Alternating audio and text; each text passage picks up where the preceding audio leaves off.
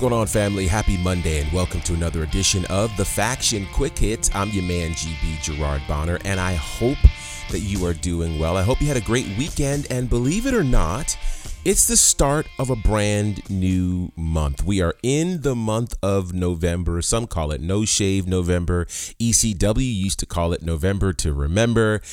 Ah, it's the month where Starcade was born. It's the month of Survivor Series. It's a big wrestling month for sure.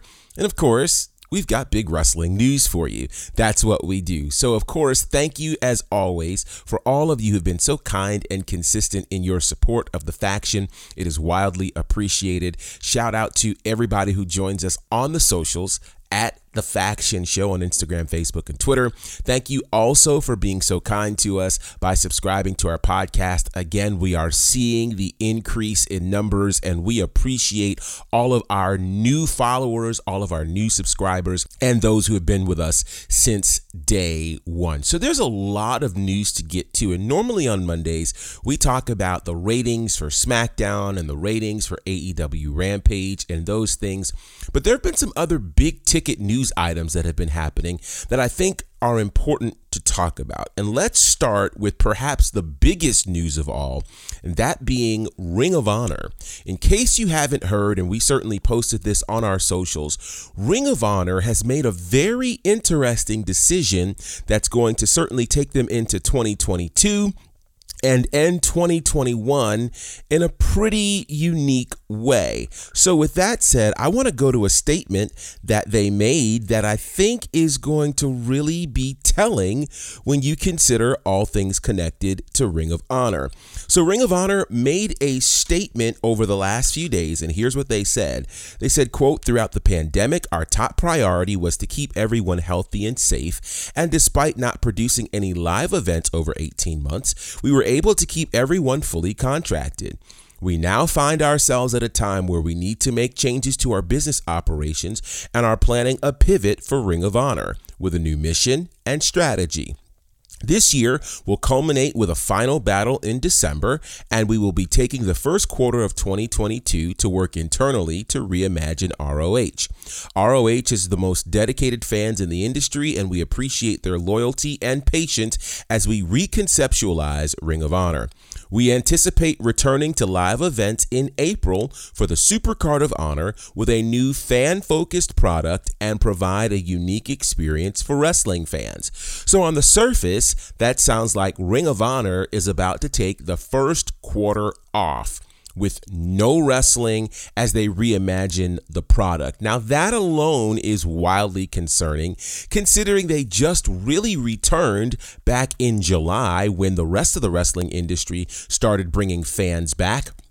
They went almost a year with no fans in attendance. They've had pay per views. They've done some things as Ring of Honor does. But now they see a need for change. And I just kind of want to read through some of this because what they told us was they did not fire anybody because of the pandemic. They were committed to continuing to pay people and honor their contracts during the pandemic but now they're no longer able to sustain that. And we have to consider this. This is really what a lot of businesses went through during the pandemic, and many of them were non wrestling related businesses. However, in comma, there were several wrestling promotions that either fully shut down operations during the pandemic or they weren't able to continue to pay people, et cetera, et cetera, because there was no money coming in. If we're completely honest, this is why being a larger organization like WWE or AEW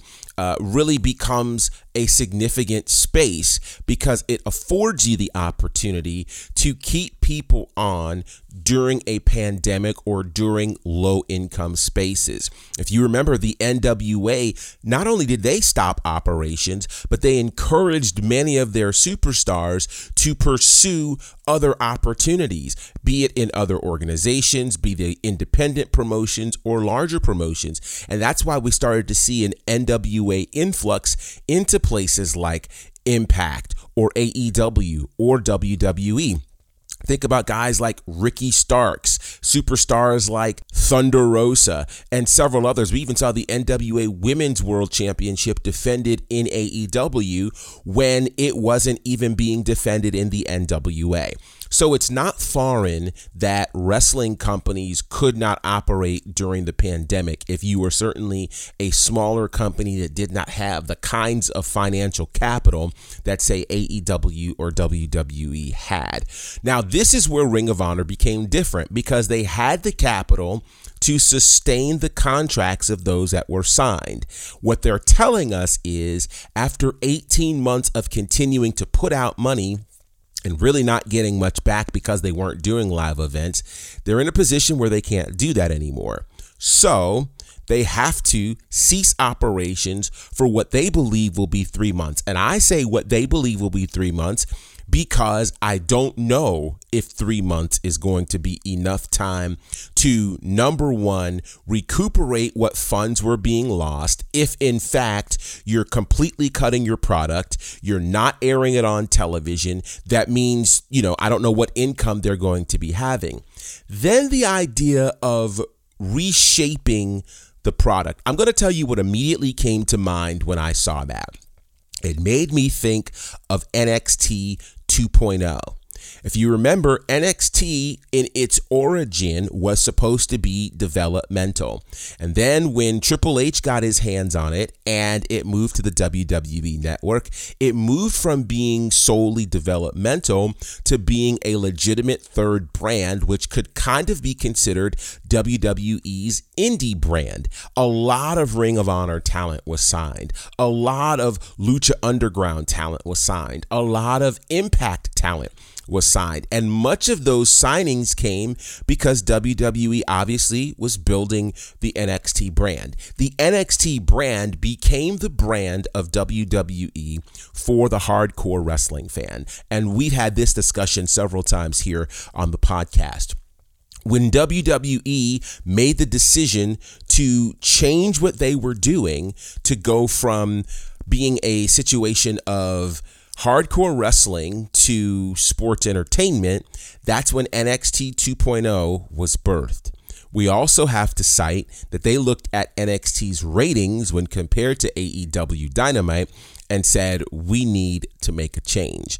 Now, if you look at the Ring of Honor product, Ring of Honor has consistently been a pure wrestling product. They've not really leaned in the direction of sports entertainment. Though there is some entertainment involved, they have really prided themselves on being pure wrestlers. In fact, that's why they brought the Pure Championship back. So, you got to understand that a product like Ring of Honor was never really designed for the casual fringe wrestling fan.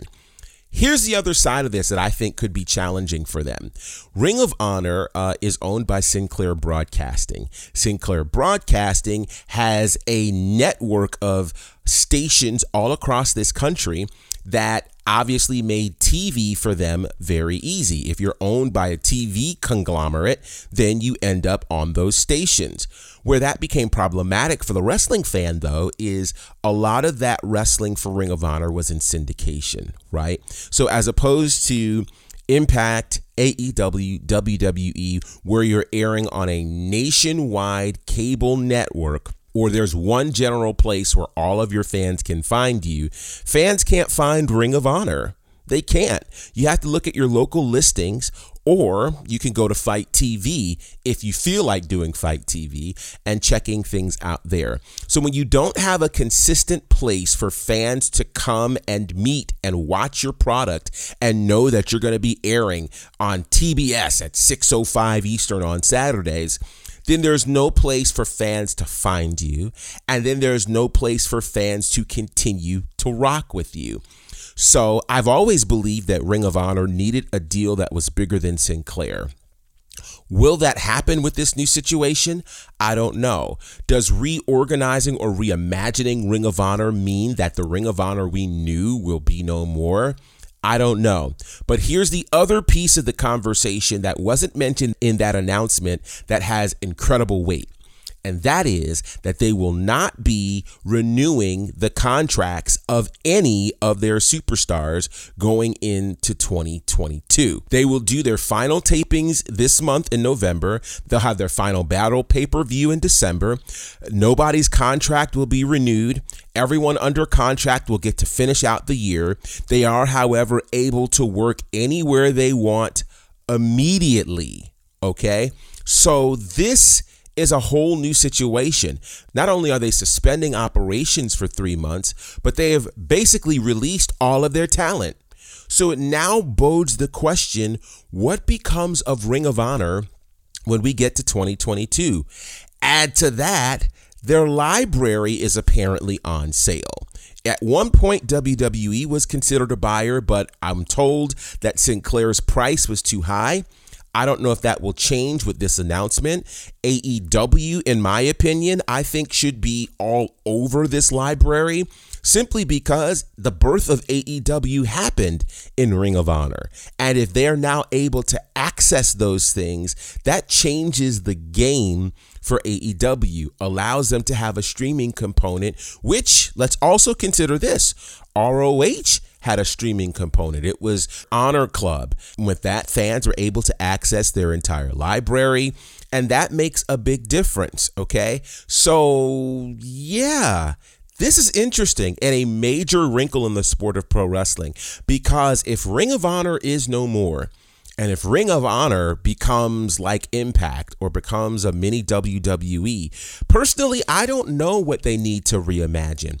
I like the fact that with Ring of Honor, we knew what we were getting with pro wrestling. Now, could it be done on a larger scale? I think so. They certainly spent time over the last year working on production elements, which is important. But I believe they need to be on a cable station that we as wrestling fans can find. AEW is proof that we can have another wrestling organization on cable and we'll watch. The question is can Ring of Honor bring us a product that would compete in the space with WWE, AEW, and Impact? And I mentioned those three specifically because they all have a home on cable TV. I want to get your thoughts on this news, this huge news of Ring of Honor, and these additional details that we've been sharing because, quite frankly, it is a major piece of news. I've known Dylan since he was 15. I've known what a crazy fanatic he's been. He never just went and played. What are you doing? Well, you know, I got to plan the show first. He wants to be the guy shaping it. Dylan used to run shows back in his hometown, and ever since he moved to Atlanta, I know that he's been really wanting to start his own company here. I had that fear of not being what's interesting in Atlanta. I said, I'm going to start my own wrestling promotion. You need to get in a room with this guy. Because at the end of the day, wrestling had grown stale in Georgia. I'm like, dude, this guy's ruffling everybody's feathers. Dylan learned that I'm impatient, and I announced that we were going to start a promotion 90 days later. And I knew that I had no content. But then I started to see all the things that he was doing. It was starting to look really professional. Gary had stirred up so much shit. We were going to be the laughing stock of the entire city if we didn't deliver. Perception's reality. How did we get on Southern Honor? What was the process of them walking over there like, I'm going to do that? I thought, honestly, he was dead. You hear his brain swelling. I literally thought Southern Honor was probably done. You always told me if you don't like an idea, come up with a better idea. You're telling me you won't listen to the idea? And we're going to pack 1,000 people. I couldn't wait for an answer from Chris. We weren't sure. No confirmation. How about that? Oh. The lights are going out here. The first indie show I've ever done in 23 years was with Southern Honor, and now everyone's talking about this company. Nothing bigger than that's ever going to happen here. For a few minutes later, it was extremely hard to maintain relationships because I was working with Gary. I don't know that they would go to war for me. They would go to war for Dylan. Finally, this year's going to be mine. COVID. I can honestly say my last match will be here just because Southern Honor is that special to me. So many things that have happened in my life that you could write on paper and it would read as a book. And Southern Honor is just another chapter. As long as there's a them and there's a you, there will always be the SHW.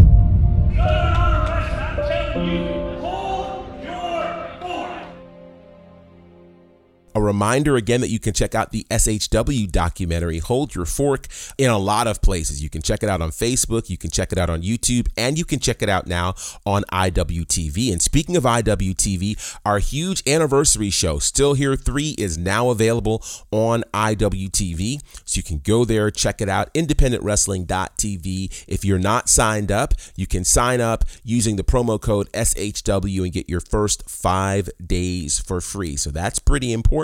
I hope you'll check that out. And if you're in the Atlanta area this Friday, we do it again, SHW 33. It's going to be amazing. I'm excited to see what's going to happen. We'll be calling the action and I hope to see you there. So, a couple of other interesting pieces of news. I mentioned AEW perhaps purchasing the Ring of Honor library. Well, it just so happens that they've announced that there's going to be an AEW streaming service coming in 2022. Ring announcer Tony Schiavone announced during a recent session of his podcast, Ask Tony Live, that he thinks that AEW will be moving to a streaming service at some point in the future. He says, quote, I think we're going to see a streaming service. This is my thought. I don't know anything for sure. Just by talking to people, there's going to be a streaming service by the end of 2022. He also mentioned how he heard from people within Warner Media that AEW will eventually be a part of the HBO Max library, which I think is going to be significant. He goes on to say, quote, I remember asking somebody in the front office, not Tony Khan, are we going to be on HBO Max? They said, yeah, until they want to come up with a lot more money. I think we're going to end up getting our own streaming service. So right now, Tony Schiavone, if we're completely honest, is just kind of throwing things out there in terms of what could be an option. But the idea of AEW having its own streaming service makes a lot of sense. And I think it's important that we remember that if they are a part of HBO Max, that's a massive win for them for a few reasons. Number one, Unlike the WWE network, they don't have to figure out their own infrastructure. All they have to do is provide content. And AEW is putting out a lot of content. Now, I've heard some people say that they don't have enough content to do a streaming service. Well, here's the cool thing about a streaming service you start with something right? I go back to the days of BET when BET was first forming, and a lot of people probably don't remember that. They had a handful of shows and they had videos, right? Music videos. So they would re air some of those shows, etc., etc., etc. Here's what's really different about being a part of a streaming service like HBO Max. You're not required to have continuous content airing. So you add new content, you add elements to your library. I think this is a really big possibility. Look at what the WWE network has done with Peacock. Now, let me just say, I am a bigger fan of the WWE's independent network versus when they hopped onto Peacock. But by hopping onto Peacock, it created a lot of ease for them to just deliver content versus them creating the infrastructure to support the content. So, with that said, consider this AEW has two full years of Dynamite episodes that they could easily re air. They also have at least 10 pay per views, if we're remembering that, right? So that can go on there. If they wanted to take episodes of BTE, being the elite, they could put them there. But I think it also creates space for them to create new content. They are master storytellers with incredible production value. So they could do that and it could make sense. Again, we're talking by the end of 2022. So there are all sorts of opportunities for them. So, what do you think about the idea of AEW having their own streaming service, be that with HBO Max or independently? Let us know your thoughts on the socials. Before we go, we want to send some love out to WWE Hall of Famer Hacksaw Jim Duggan, who has been diagnosed with prostate cancer. Now, he shared on a video on Instagram uh, his diagnosis. He also has undergone surgery, which he did over the weekend. He said he's been living with the illness now for a couple of months, and uh, his procedure went well. He's resting. Certainly, our thoughts and prayers are with Hacksaw Jim Duggan. If we remember, just about a week or so ago, we found out that Jim Ross is now battling skin cancer. Listen, we hate cancer all the way around. And we certainly want these amazing pillars of the wrestling industry to be healed and to be in a good space because we don't want to lose anybody else. All right, so this week we'll be having more content coming your way. So stay connected to what we're doing here at The Faction. Lots of ideas floating around for some cool things. And if you have anything you want us specifically to talk about, hit us up on the socials at The Faction Show and let us know. Now, in the world of WWE, we'll be on the road to Survivor Series. Of course, we'll be seeing a lot of that kicking off tonight on Monday Night Raw and all throughout the week. We didn't talk about Halloween Havoc at all, but congratulations to several new champions, including Toxic Attraction, who now holds both the women's tag titles and the women's singles title in NXT. It's the first championship for Mandy Rose, and it's the first time that a female competitor who has graduated from Tough Enough has actually won a championship.